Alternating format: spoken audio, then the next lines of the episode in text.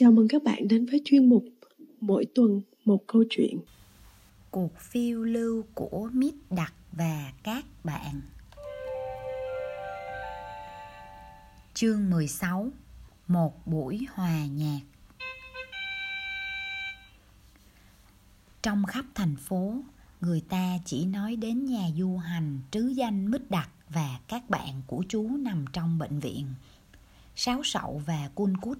Đi từng nhà kể chuyện cho các bạn nghe. Rồi các cô bạn lại kể tiếp và cứ như thế mãi. Cho đến một hôm, tất cả các cô tí hon như đã hẹn nhau từ trước đều đến bệnh viện. Tất cả các cô tí hon đều muốn giúp đỡ các bệnh nhân và đã mang đến cho họ đủ thứ của ngon vật lạ, bánh mứt kẹo, hoa quả. Phố bệnh viện đen nghịt những người, dĩ nhiên là không thể cho cả ngần ấy người vào bệnh viện được. Mật ngọt bước ra thềm cửa, tuyên bố là các bệnh nhân không cần dùng gì cả và mời các cô tí hon trở về nhà.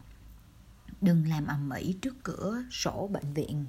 Nhưng các cô chẳng chịu đi cho vì các cô đã được tin rằng chỉ trong lát nữa người chỉ huy các chú tí hon, chú mít đặc, thì phải sẽ được ra viện với hai người bạn của chú là thuốc nước và càng đồng.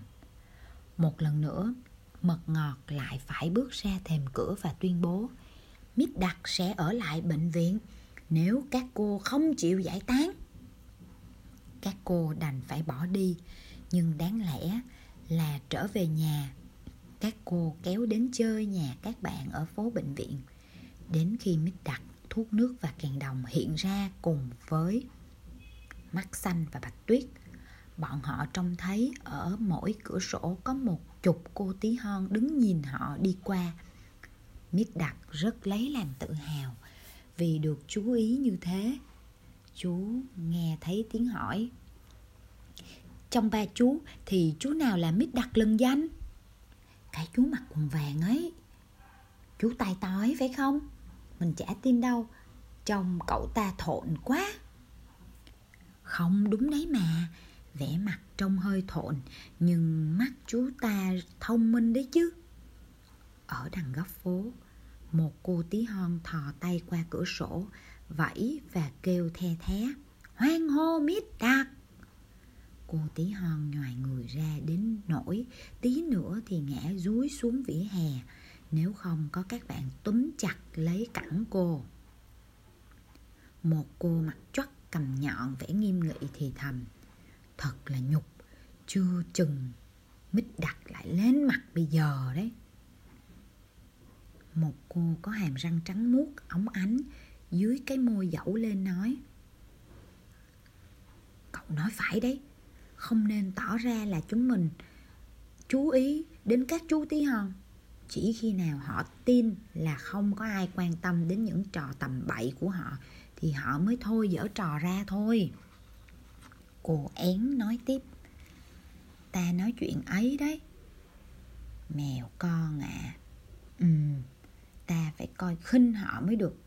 Họ có thấy chúng ta khinh thường họ, thì họ mới hết chơi ác với chúng ta én và mèo con cứ thủ tha, thủ thỉ vào tai tất cả mọi người rằng phải khinh miệt các chú tí hon mới đến bằng khí cầu. Chẳng mấy chốc, tất cả các cô tí hon đều đồng ý là cùng phải tản lờ các chú đi. Nếu đi phố mà gặp chú nào đi tới là các cô quay gót ngay lập tức, hay đi sang vỉa hè khác nhưng các cô chẳng giữ được lời hứa của các cô. Các cô được biết rằng thuốc nước là họa sĩ và kèn đồng là tay chơi nhạc trứ danh chuyên thổi sáo. Thổi sáo cơ à? Ở thành phố xanh này, người ta chỉ chơi đàn thôi chứ chưa bao giờ chơi sáo. Và có khối người còn không biết cây sáo là gì nữa kìa. Vì vậy, ai cũng muốn được nghe kèn đồng thổi sáo. Chẳng bao lâu, các cô tí hon đã được tin rằng thuốc nước và kèn đồng ở quảng trường cây táo cùng một nhà thơ cùng một nhà với khuy vàng và các bạn cô Dưới mái nhà này có một gian phòng lớn với chiếc cửa sổ to bằng cả bức tường. Thuốc nước rất thích gian phòng này vì nó sáng sủa và chú cùng ở đây với kèn đồng. Cửa sổ gian phòng này mở ra quảng trường cây táo. Chiều đến, quảng trường mọi khi không tấp nập lắm. Bây giờ thì đầy những cô tí hon. Các cô đi chơi, từng đôi một, tay cầm tay, mắt nhìn trộm về khung cửa sổ lớn ấy. Dĩ nhiên không phải là để nhìn thuốc nước và kèn đồng mà chỉ vì các cô nóng ruột muốn được nghe thổi sáo thỉnh thoảng các cô lại trông thấy cái đầu chải rất cẩn thận của kèn đồng hay mớ tóc rối bù xù của thuốc nước. Rồi thì lại mất hút. Một lát sau, thuốc nước đến bên cửa sổ, mắt nhìn mơ mộng ra xa, kèn đồng cũng theo bạn. Rồi hai chú tranh luận với nhau, thậm chí còn hăng hái vung tay làm điệu bộ cuối cùng, hai chú nhòi người nhìn ra quảng trường, nhổ bọt và biến mất. Có lẽ những việc thú vị như thế không còn xảy ra nữa, song các cô tí hon cũng không nghĩ đến chuyện ra về. Quả nhiên, tiếng sáo cất lên, êm dịu như tiếng nước suối chảy rì rào. Âm thanh trầm bổng như nhịp sóng đều đều rồi bỗng vút lên, đuổi nhau dồn dập quyện vào nhau. Các cô tí hon vui mừng phấn khởi hẳn lên. Chân tay các cô ngứa ngáy, chỉ rậm rực muốn nhảy. Cửa sổ các nhà đều lặng lẽ mở rộng. Trên quảng trường không một ai động đậy. Các cô tí hon lắng nghe để tận hưởng khúc nhạc chưa từng được nghe bao giờ.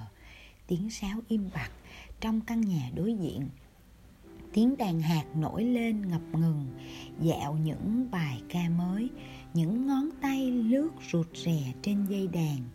Điệu nhạc lúc đầu còn nghe rõ, sau yếu dần rồi tắt ngấm, nhưng rồi tiếng sáo lại cất lên và tiếng đàn cũng hồi lại ngân cao hơn trước. Ở một nhà bên cạnh cũng nghe thấy tiếng đàn hạt rồi tiếp đến cái khác nữa. Những tiếng nhạc càng rộn ràng vui tươi. Mít đặt đem bút vẽ và bột màu đến cho thuốc nước. Chú được chứng kiến một quan cảnh kỳ lạ. Quảng trường cây táo đầy những cô tí hon đang lặng lẽ thưởng thức. Những cuộc hòa nhạc tuyệt diệu vời ấy. Chú cũng lắng nghe rồi chú cao hứng nhảy lò cò nhưng mà chẳng ai buồn để ý đến điệu nhảy của chú, nên chú phẩy tay trở về với các bạn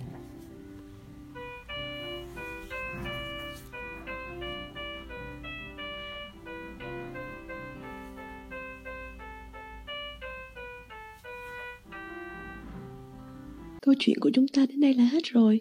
Hẹn gặp các bạn tuần sau nhé.